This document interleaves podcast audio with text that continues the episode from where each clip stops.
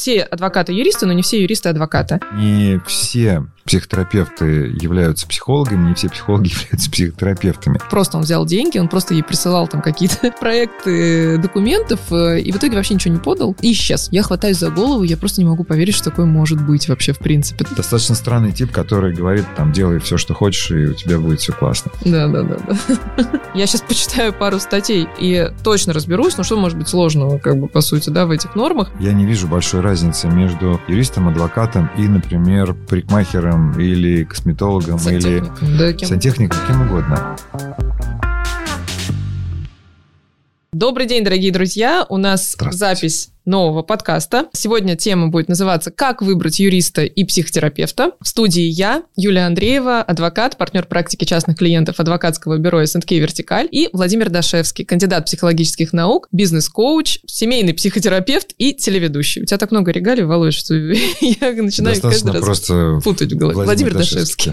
И всем уже все понятно. Сегодня у нас тема, которая всегда актуальна, она всегда очень интересна, она всегда интересовала и меня, и наших клиентов. Я уверена, это вопрос какого-то доверия, откровенности и подбора специалиста. В этих вопросах мы сталкивались, ну, конечно же, не только с адвокатами и с психотерапевтами, а каждый день со сферой, наверное, обслуживания. Но, тем не менее, хочется разобраться, да, потому что я всегда вот думаю, что не будь я юристом, я не знала бы, как мне найти юриста, да, потому что, ну, это всегда очень сложно. Это вопрос, ну, действительно доверия, да, ну, насколько откровенен ты готов быть с тем специалистом, к которому ты обращаешься за разрешением своих проблем. И вот у юристов, например, да, как у врачей, я думаю, что я психотерапевтов отношу к этой категории, как бы, да, всегда, если я не знаю, права я или не права, как бы, насколько это правильно. Но, тем не менее, то, что ты должен рассказывать всю правду. Угу. Иначе что-либо утаянное, оно тебе в дальнейшем просто навредит и сделает бесполезными ту часть работы, которая была проделана без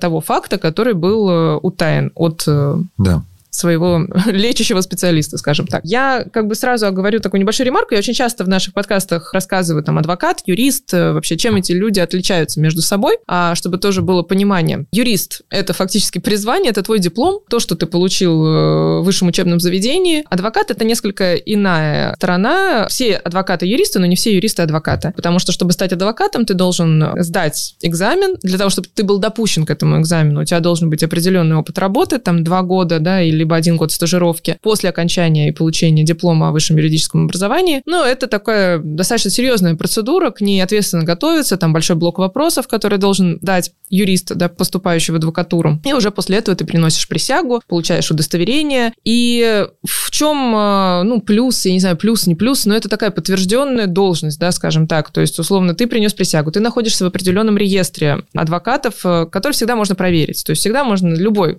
Человек, который хочет проверить, является это лицо адвокатом или нет, может зайти в реестр адвокатской палаты того или иного региона, да, допустим, ну, в Москве это адвокатская палата города Москвы, либо можно зайти на сайт Федеральной палаты адвокатов и проверить вот номер удостоверения, который вам назвал адвокат, является ли он реально адвокатом или нет. Понятно, что, это моя любимая фраза, что в семье не без урода, а и среди адвокатов есть люди, которые не обладают теми качествами, которыми должен обладать адвокат в своей профессии. Особенно, мне кажется, чем важен э, именно адвокатский статус, это этика. Этика поведения. Этика поведения с клиентом, этика поведения с э, контрагентами, с оппонентами в судах, э, вообще в принципе, да, то есть что это накладывает определенные обязательства в поведении, в, во внешнем проявлении. И, конечно же, конфиденциальность. Конфиденциальность, ни один юрист, к которому вы обращаетесь, э, не обладающий статусом, естественно, адвоката, он не связан вопросами конфиденциальности. Он может как бы рассказать об этом деле где угодно и как угодно. И ни одно соглашение нарушение конфиденциальности, оно не защитит в такой степени, как, ну, например, как бы, да, э, этика адвоката, потому что адвокат может лишиться своего статуса в случае, если нарушит те обязательства, которые на себя принимает, подписывая соглашение с клиентом в принципе о работе. Вообще, сам факт обращения к адвокату – это уже конфиденциальная информация. То есть я не могу сказать о том, что, ой, вы представляете, ко мне вчера на консультацию пришел тот-то и тот. Если только мне сам, естественно, человек не даст разрешения на это. И мы, как правило, все эти вопросы, если нам необходимо где-то вовне, да, в СМИ упомянуть, упомянуть то, что угу. вот э, мы консультируем, либо в рейтинге подать эту информацию, мы всегда с клиентами проговариваем дополнительно, чтобы потом не возникало этих вопросов, либо стараемся зафиксировать это вообще письменно, в переписке даже, да, то, ну, чтобы да. у нас было такое подтверждение и доказательство. Ну и, конечно же, адвокат чем еще ценен? Тем, что в случае перехода вашего дела из стадии гражданского в стадию уголовного, то адвокат уже не может быть допрошен на той информации, которую он узнал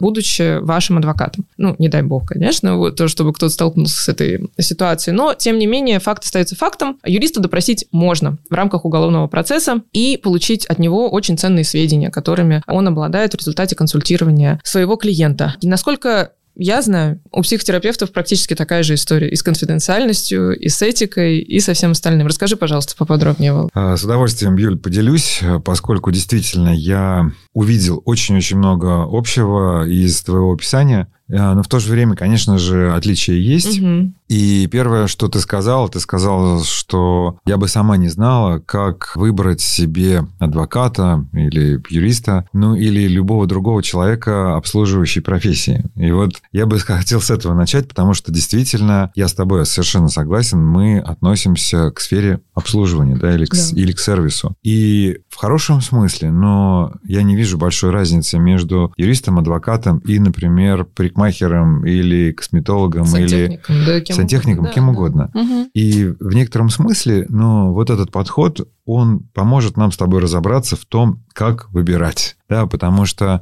это снижает несколько пафос да, наших с тобой профессий. Да, Чего да, уж там да. греха таить. Действительно, есть э, у нас коллеги с коронами, которые ходят, и эта корона вот их заваливает в разные стороны. Но что главное, на мой взгляд, вот, наверное, это действительно поставить себя на место клиента, как ты и предложила. Да, вот, а как бы я сам бы выбирал себе психотерапевта, а как бы я сам выбрал бы себе адвоката? Вот у нас ровно так же, да, вот есть, э, есть, например, есть психологи, есть психотерапевты, угу. да, не все психотерапевты являются психологами, не все психологи являются психотерапевтами, но э, очень часто вот э, для того, чтобы заниматься практикой, ну, необходимо базовое психологическое либо медицинское образование. Угу. Но это базовое образование не дает тебе возможности заниматься психотерапией. Ты можешь заниматься, например, психологическим консультированием угу. Или, например, психиатрией, да, которая, если у тебя есть соответствующая специализация после окончания медицинского института. И первое, наверное, действительно, что нужно зафиксировать, это образование. Да, то есть нужно, чтобы у юриста было образование, нужно, чтобы у психотерапевта или психолога было соответствующее образование. Это то, что действительно проверяется, то, что можно очень легко узнать, да, обратившись в, ну, либо на сайт специалиста, либо к нему самому. И можно попросить у него, можно задать вопрос, какое учебное заведение вы заканчивали, и, собственно, посмотреть диплом. Потому что это очень важно, но вот в нашей профессии, к сожалению, да, нередко ну, появляются люди с э, недостаточным образованием. Да, люди, которые прошли профессиональную переподготовку несколько месяцев, mm-hmm. да, и сейчас э, есть, например, онлайн-курсы. Я не хочу ни в коем случае умолить возможности онлайн-образования, но mm-hmm. тем не менее мы можем понимать, что это может быть, да. Два-три месяца а, онлайн-лекций, mm-hmm. да, как диплом о переподготовке, ну, например, человек там был инженером, а стал инженером человеческих душ. Да? И вот э, для того, чтобы выбрать, нужно понимать, да, достаточно ли у этого человека образования. Это первое. Второе – это вопрос специализации. Да, в какой угу. сфере психотерапии человек специализировался и, ну, по аналогии со статусом адвоката. Потому что для того, чтобы быть психотерапевтом, иногда недостаточно просто пройти соответствующие курсы. Нужно тоже сдать, например, экзамен. Часто очень, как по аналогии с, с адвокатской практикой, адвокаты являются членами той или иной коллегии адвокатов, угу. вот точно так же психотерапевты являются членами того или иного профессионального сообщества. Там, сообщества семейных психотерапевтов, либо специалистов в области клинического гипноза, либо психоанализа и так далее, и так далее, и так далее. И вот в рамках профессионального сообщества есть процедуры вхождения в это сообщество, да, это чаще всего это ну, какой-то доклад какого-то клинического угу, кейса, угу. да, с вопросами коллег, есть там членские взносы и есть этические кодексы, существующие внутри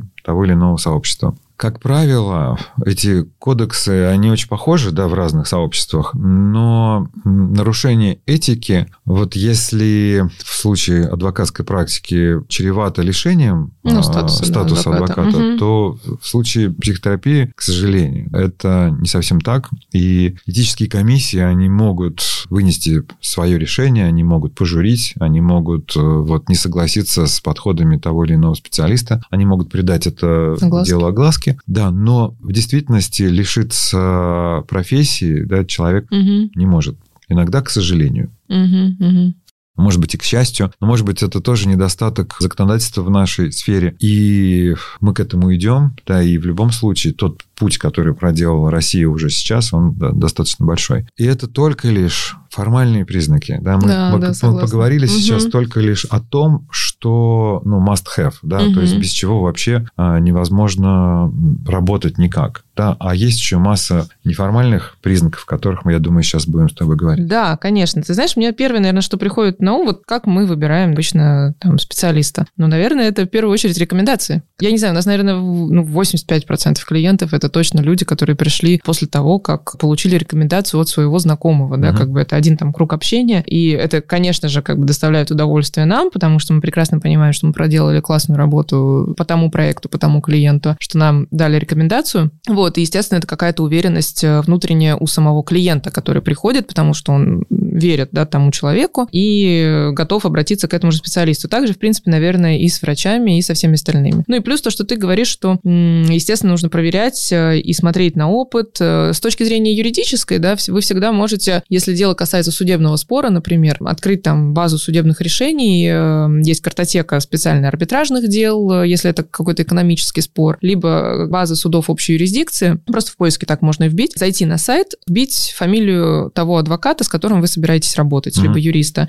Если мою фамилию вбить, то у вас высится большое количество судебных актов, но тем не менее есть все-таки какой-то отбор, по которому можно понять, что это речь идет конкретно про этого юриста, в которых он принимал участие, и вы увидите, что происходило, какой был результат, итог этого кейса и так далее. То есть, в принципе, вы поймете, что хотя бы человек действительно участвовал в судебных процессах, а не только рассказывает об этом. Потому что действительно, ты знаешь, меня порой, э, ну, я настолько просто ответственно всегда отношусь к своей профессии, что я боюсь вот хоть какую-то, ну, понятно, что это определенный там а, и подход к работе и так далее, но я боюсь, ну, реально там, знаешь, запятую не там поставить, как бы для меня это очень ответственно. То есть я стараюсь относиться к каждому делу, да и, в принципе, вся вот компания, там, бюро, в котором мы работаем, коллеги, к каждому делу относиться как к своему личному делу. И зачастую, когда я вижу обзор дисциплинарных решений в отношении да, там, тех адвокатов, которых лишают статуса, я хватаюсь за голову, я просто не могу поверить, что такое может быть вообще в принципе. То есть, знаешь, когда там берут деньги и не вообще не ходят в процессы, то есть просто отправляют эти иски там по почте, еще если отправили, хорошо, или просто рассказывают о том, что я помню один кейс был, когда женщина была уверена в том, что уже взысканы алименты,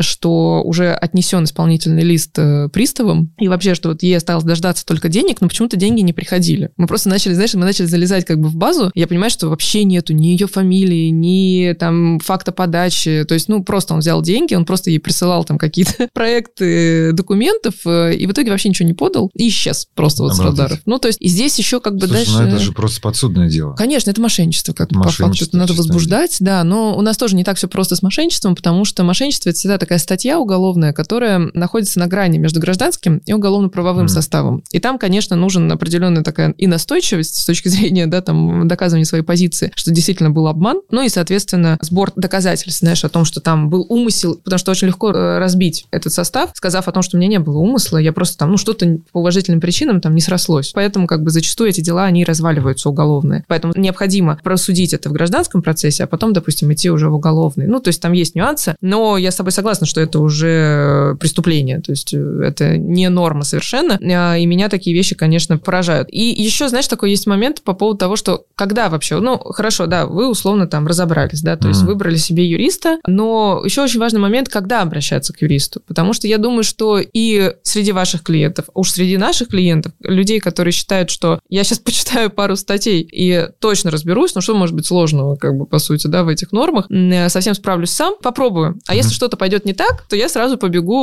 как бы, к тому юристу. Ну, зато я сэкономлю. сэкономлю, не потрачу эти деньги. И в итоге мы получаем э, расходов больше, чем они были бы на тот момент, если бы мы обратились сразу, когда встал вообще, в принципе, такой вопрос. Мы потратили кучу времени, мы потратили кучу нервов и пришли тогда к юристу. Юристу уже сложно помочь. То есть нам, знаешь, зачастую приходят люди, когда уже на стадии, допустим, апелляции. Они просудились в суде первой инстанции, они получили отказ от удовлетворения исковых требований и приходят, говорят, вот у меня теперь апелляция, э, а еще обычно это у меня апелляция дней там через 7, Угу. Давайте срочно что-нибудь сделаем, соберем. Посмотрите, там ужасное решение суда первой инстанции. Ну и действительно, знаешь, вот э, на, на грани фантастики ты смотришь, как бы, ну, говоришь, слушай, ну уже помочь как бы особо нечем, потому что э, человек не понимает, да, например, что в апелляции уже нельзя представить там новые доказательства, угу. например, что уже будет исследоваться только то, что есть. Ну, есть много нюансов, в которым действительно лучше обращаться сразу к юристу, а не пытаться решить эту проблему самому. Ну вот, как у вас это происходит обычно? Мне приходит аналогия с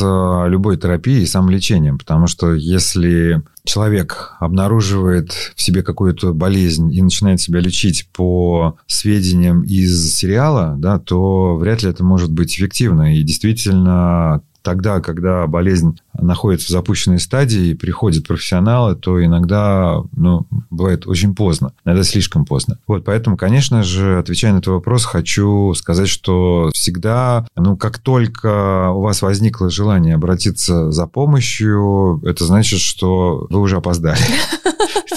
То есть это значит, ну, как правило, знаешь, вот когда, ну, когда ты бежишь, например, в забеге в каком-то, извини за такие вот аналогии внутри аналогии, и ты понимаешь, что у тебя жажда, это значит, что ты уже опоздал выпить. Угу, и угу. нужно на каждом вот из этих вот пунктов промежуточных пить для того, чтобы не, не было обезвоживания. Вот ровно так же здесь, как только у вас возникла идея по поводу какого-то ни было процесса, или у вас возникли сложности, которые вы не можете угу. решить самостоятельно, то следует обратиться за помощью к специалисту. Но я бы хотел сделать шаг еще назад. Но когда ты говорила о поисках, ты сказала о том, что эффективнее всего рекомендации угу. и информация, которую вы можете прочитать в интернете. И я вот хотел бы отреагировать на эти два пункта, поскольку, ну, это тоже действительно очень важно и в нашей профессии. И да, действительно, вот сарафанное радио, оно работает на 100%, и это, пожалуй, самый вот такой надежный способ найти хорошего специалиста, но да, за некоторыми да, нюансами, угу, да, исключениями. Угу. То есть важно, чтобы вы доверяли тому человеку, который рекомендует, это первое, но в любом случае нужно помнить о том, что его мнение субъективно, угу. и, наверное, следует уточнить, а почему тебе понравился да, специалист? Да, хорошее очень уточнение, а да. чем тебе понравился этот адвокат? Чем тебе понравился Он меня поил вкусным кофе, да? Он поил вкусным кофе. Она такая классная, такая обаятельная, она так улыбается. Да, и мне было мне было вообще очень комфортно находиться в кабинете этого адвоката, например. Ну, или, например, да, что же сказать терапии. Ну, это было очень эффективно. Вот у меня там вот... Но, опять же, по мнению человека, да, здесь иногда, ну, что-то, что работает с одним человеком, да. может не сработать с другим. Это нужно помнить. Особенно, когда вы читаете рекомендации в сети. Угу. Да, ведь сейчас есть тоже всякие отзывики, там какие-то описания где-то вот в, на каких-то сайтах. Могу сказать, что то, что касается психотерапии, как правило, это не информативно. Угу. Поскольку ну, в нашей профессии вообще наличие отзывов это не очень этичная штука. Поскольку ну, просьба клиента написать отзыв о себе считается использованием а, клиента. А, в этом плане имеешь. Угу. И это, это в некотором смысле принуждение клиента. То есть вообще, как только ты попросил это сделать, это значит, что ну, ты вступил в двойные отношения с ним. Угу. И,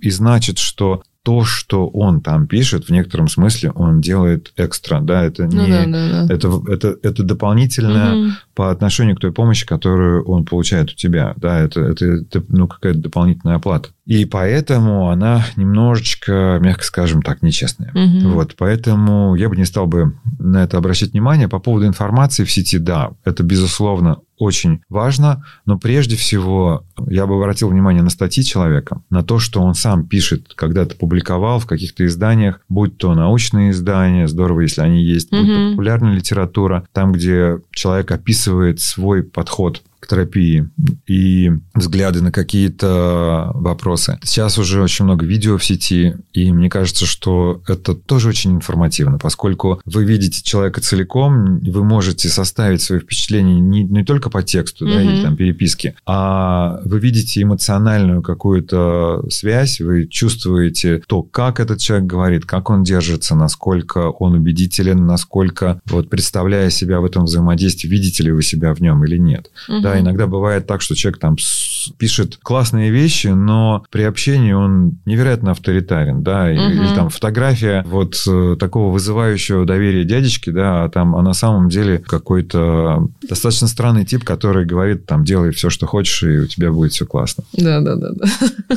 А, слушай, ну, ты знаешь, у меня в голове такая аналогия, наверное, всеми вообще день аналогии. Но тем не менее, что есть факторы, которые вот как такие лучики идут, и вот они должны пересечься между собой, чтобы вот, да, соединиться в какой-то одной точке, когда ты поймешь, что ты вот этому человеку доверять можешь. Потому что, конечно, это все здорово, да, сейчас там рассказывают, что там и рейтинги, и отзывы, и рекомендации, но, как правило, люди к юристам, ну, вот особенности, да, там у нас вот есть частная практика, это очень такая интимная, очень чувствительная сфера. Ну, несомненно, как бы про психотерапию я вообще молчу, да, но тем, когда человек изливает фактически все то, что у него внутри вообще находится. Но наши вопросы, они касаются вопросов личных. И прийти и рассказать какой-то факт, который, уж тем более, знаешь, там, наученный горьким опытом тех же мошенников, да, которые существуют э, и портят репутацию той или иной профессии, естественно, человек будет бояться просто это сделать. И я, ну, знаю прекрасно, у нас были истории, кейсы, в которых люди скрывали там наличие отношений э, вне семейных, да, хотя это там могло вскрыться и сыграло. Я помню, был один кейс, когда мы очень долго э, помогали клиенту в рамках там дела. Было очень важно, чтобы не прослеживалась его связь с бывшей супругой. И в какой-то момент оказалось, что они уже развелись там года три назад, и все было бы прекрасно, если бы не скрывшаяся информация, что вот она родила ему ребенка.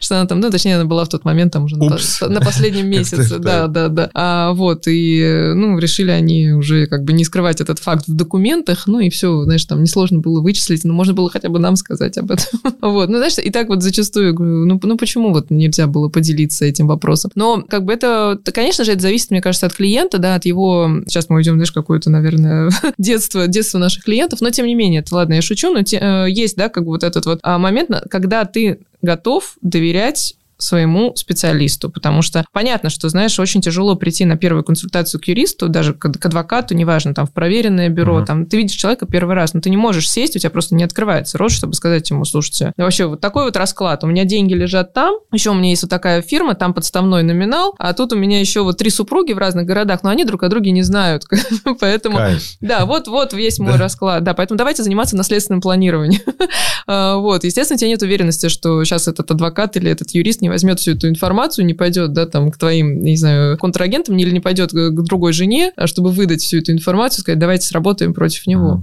Все мы жили в России, там, ну, не все мы жили, но большинство клиентов, которые приходят уже за наследственным планированием, они знают времена, которые были и раньше, и как это все работало против тех лиц, которые раскрывали всю информацию. Это совершенно правильный разрез нашего с тобой обсуждения, поскольку, ну, когда мы говорим о доверии, да, нам кажется, что мы говорим о чем-то эфемерном и непонятном, на самом деле это совершенно конкретные вещи. И на эти вещи стоит обратить внимание при а, выборе специалиста. И вот, опять же, в качестве конкретной рекомендации я бы предложил, да, вот после того, как вы вот сделали все то, что, о чем мы поговорили заранее, то есть узнали образование, узнали опыт работы, узнали направление специализации, угу. и оно вам подходит, угу.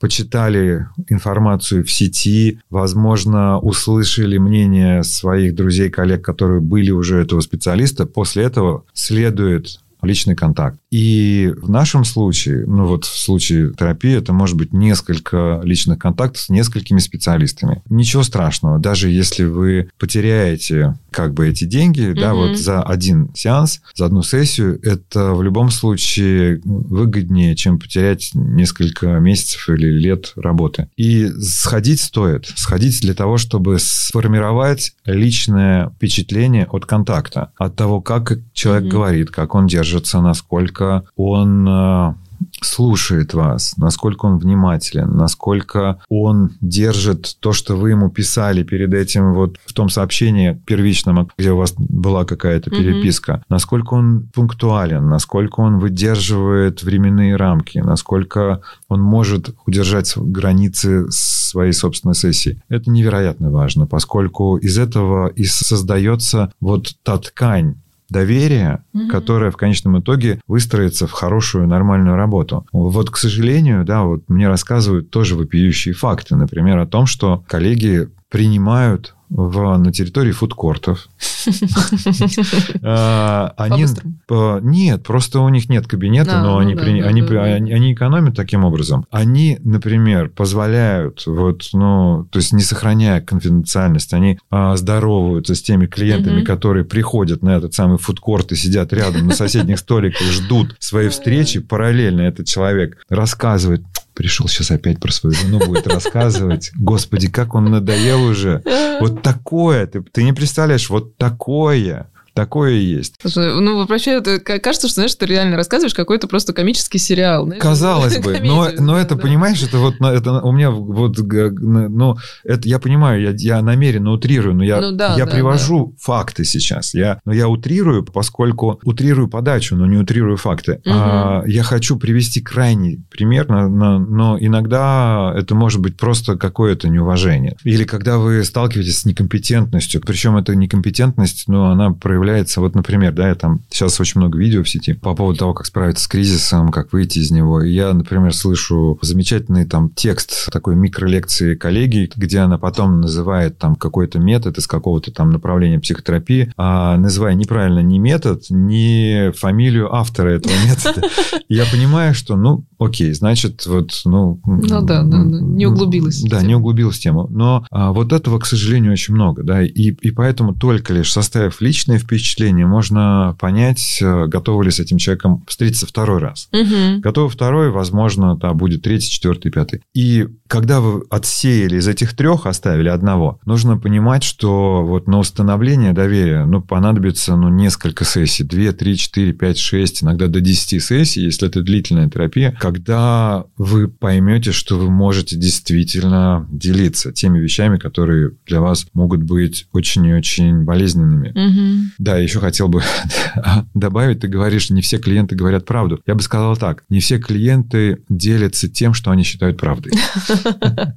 Да, да, слушай, это точно. Но, к сожалению, не знаю, как в психотерапии, но вот у адвокатов, у юристов э, бывают такие ситуации, когда нету времени на такое длительное установление, да, как бы вот этих доверительных связей. Или, например, как когда попадают э, к врачу на хирургический стол, да, вдруг резко, когда спрашивают, ты куришь? Нет, я не курю, а сам там, знаешь, пачку прячь. Вот, ну или какие-то лекарства принимаете, да, соответственно, uh-huh. да. И от этого зависит, как бы, что срочно сможет предпринять специалист, чтобы спасти вашу жизнь. Ну, в нашем случае, чтобы спасти ваши активы, чтобы спасти а, вообще, в принципе, да, там, потерю и финансовую, и какие-то сложности возникновения в жизни. Поэтому бывают такие ситуации, приходится с этим смириться, да, они не так часто возникают, но тем не менее, что нужно вот здесь и сейчас выложить. Само собой, я понимаю, что это сложно, но это нужно принять, и если как бы вы действительно намерены, да, разрешить эту ситуацию, то двигаться в ней, как бы, и обращаясь к специалисту, все-таки довериться. Слушай, а, а знаешь, да. извини, да, я просто да, хочу вот, извини, вклиниться. Давай, У меня есть просто кейсы, когда действительно нужно было, например, обращаться к хирургу, но человек точно понимал, что не надо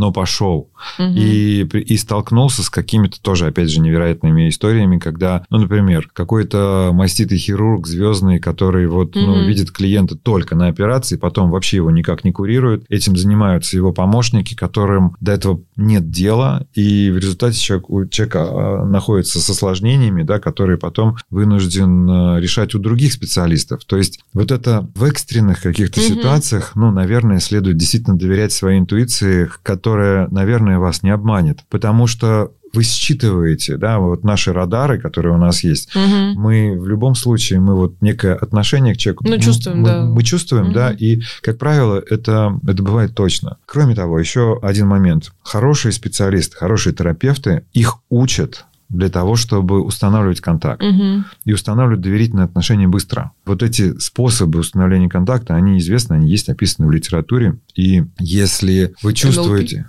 НЛП? Ну, да и НЛП тоже, да. В НЛП нет ничего, то есть, как и в скальпеле, нет ничего, это метод всего лишь. Да, Да, он да, все равно да, в руках да. у кого-то. Если вы чувствуете, что вот, ну, контакт устанавливается, скорее всего, хороший специалист. Да, Мгм. если он не устанавливается, видимо, человек не обученный или не умеет, или, или пока не умеет. Да, но, к сожалению, знаешь, ну, я думаю, что понятно, что мы не скажем какой-то универсальной формулы, да, что вот если вы сделаете так и так, то вы найдете как бы человека, который вас 100% не обманет, а не совершится против вас ничего противозаконного, и вы получите классный результат на выходе. Нет, такого нету, поэтому здесь нужно, мне кажется, все учитывать, что мы сейчас перечислили, и просто двигаться в этом направлении. И по поводу того, что ты сказал, да, что когда ты пьешь воду, умирая от жажды на марафоне, то значит, что ты уже опоздал. Вот это вот на самом деле очень ценная история, потому что мы всегда продвигаем там в рамках своих услуг. Мы клиентам, у нас даже был разработан этот продукт э, Legal Checkup, и он э, пользуется спросом. Он как раз направлен на то, чтобы установить контакт да, с тем специалистом, к которому тебе понадобится обратиться заранее, чтобы проверить вообще, а как у тебя дела, да, то есть, ну, все ли у тебя в порядке, где у тебя риски, где тебе нужна там помощь э, такая минимальная, да, например, либо где тебе нужно, ну, конкретно поднапрячься и помочь в том или ином вопросе. А с точки зрения психотерапии, скажи, пожалуйста, вот есть ли смысл в профилактических сеансах, да, Мгм. вот прийти, попробовать найти специалиста, тем более, что ты говоришь, что есть специалисты в разной направленности, разной специализации. Да.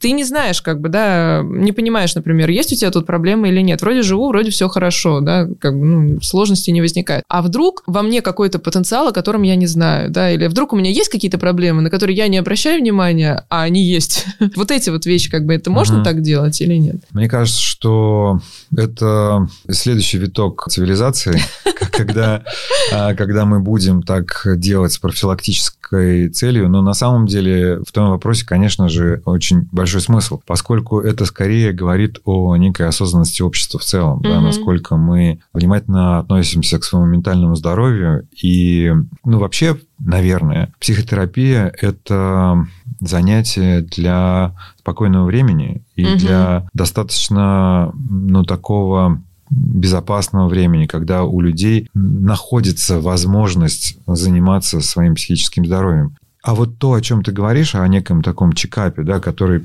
существует, например, в медицине, когда ну, действительно можно а, увидеть заболевание на ранней, ста- на, Мгм. на- на ранней стадии, это тоже возможно. Но когда люди подозревают, что, возможно, что-то не так, но не очень понимают, что, и в этом случае обратиться за помощью к человеку, который может дать обратную связь, может быть не лишнее, да, и Мгм. может быть это одна-две встречи, но достаточно для того, чтобы убедиться, что с Аней все в порядке, да, и, и двигаться дальше. Но в моей практике такой случай был один раз.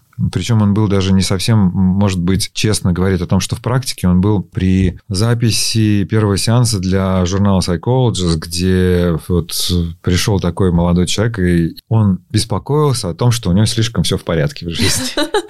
И он пришел для того, чтобы узнать, а так ли это на самом деле или нет. И, в общем, это был такой, скорее, курьезный случай и в качестве исключения. Вообще у нас как-то так, э, есть такая метафора, что если не чешется, то чесать не надо. Вот. Но сейчас действительно очень много, знаешь, других каких-то направлений параллельных с психотерапией, а там курсы осознанности, mindfulness, э, Мгм. йоги, всяких восточных практик, где люди учатся находиться в балансе, в неком таком психологическом равновесии, выстраивая его по крупицам в течение многих-многих недель, месяцев. Потом начинается спецоперация, и все.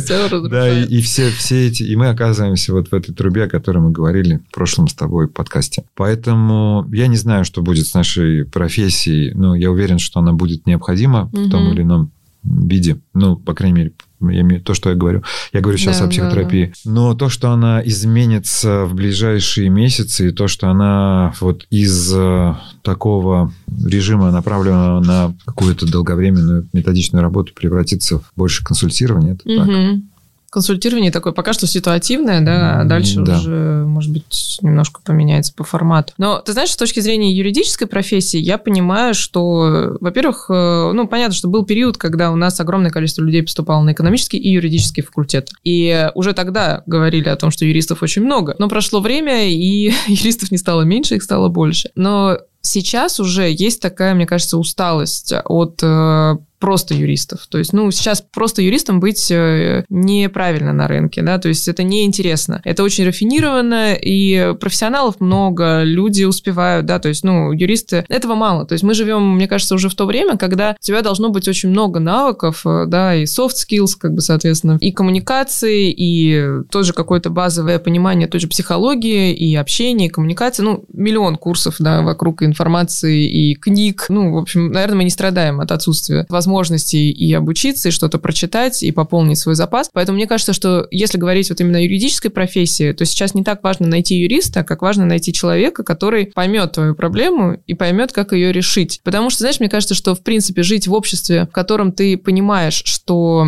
тоже решение суда, какие бы у тебя доказательства ни были, ты не получишь, да, как бы гарантированно тот результат, который кажется очевидным и справедливым из-за очень многих факторов. И какой бы классный у тебя юрист ни был, да, какими бы знаниями он в юридической профессии не обладал, он не сможет выиграть только при наличии этих знаний этот кейс. Вот, то, соответственно, юридическая профессия, она начинает э, немножко расширяться и отходить э, исключительно от э, вот права от правового поля, да, то есть, да, мы находимся в правовом поле, мы работаем там в, в рамках закона, но у тебя должно быть очень много компетенций, чтобы помочь клиенту разобраться с той или иной ситуацией, да, поэтому я вот всегда говорю, что нельзя останавливаться на достигнутом, то есть и в плане подбора себе специалиста, вот как раз то, что ты говоришь, вот что было важного, да, у того специалиста, которого рекомендовали, угу. потому что э, недостаточно, что, ой, он так круто там знает наизусть гражданский кодекс или, да, там он здорово собрал там эти документы. И прочее, у него должны быть э, те компетенции, компетенции, которые подходят, да, именно вам, которых вам, может быть, не хватает у себя. Да. Да, это должен быть хороший советчик, это должен быть человек, который способен увидеть цель, к которой вы хотите двигаться, да, обращаясь с этим проектом или с этим кейсом, понимать те ресурсы, которые есть у вас, у него, да, ту базу, которую вы готовы предоставить, соответственно, чтобы прийти к той цели. И, соответственно, что он действует во благо. Поэтому вот на эти вещи я считаю, что очень важно обращать внимание в нынешнее время, потому что недостаточно диплома, недостаточно достаточно знаний, должны быть еще и навыки, которых не хватает лично вам, но которые вы хотите увидеть в этом угу. специалисте. Я абсолютно тебя поддерживаю. И э, вот я бы хотел еще дополнить, да, угу. помимо Конечно. soft skills, которые, безусловно, необходимы и которые, наверное, создают конкурентное преимущество юристу, особенно юристу головного мозга. А, но вот ты сказала такую вещь. Ты как-то начала говорить, что в настоящее время недостаточно найти юриста, а нужно найти человека, и дальше там ты стала перечислять. Сказал так, в настоящее время нужно найти человека. Точка.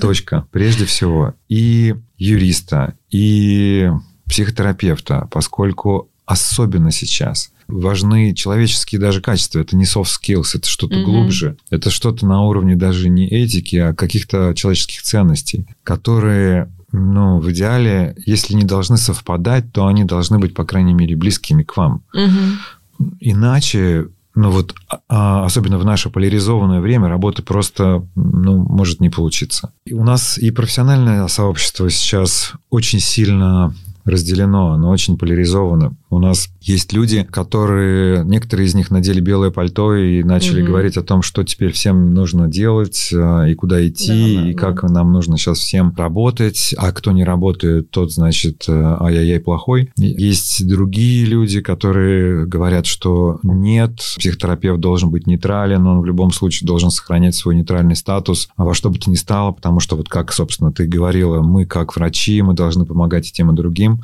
а кто-то говорит, что нет, ни в коем случае мы не можем оставаться нейтральными, потому что вот наше личное, угу. оно в любом случае будет проявлять себя, это будет мешать терапии, да, угу. и не, не потому, что вот мы должны там все идти там куда-то на баррикады или еще куда-то, а потому что это будет просто мешать, угу. да, то есть это будет вырываться, это будет мешать процессу. И, собственно, вот на этом фоне разрываются профессиональные связи, разрываются, разрушаются сообщества. И, ну, это просто приходится констатировать. Поэтому еще раз обращаюсь с предложением искать человека на первом месте, а потом уже юриста, потом уже врача, потом уже терапевта, психотерапевта, кого угодно.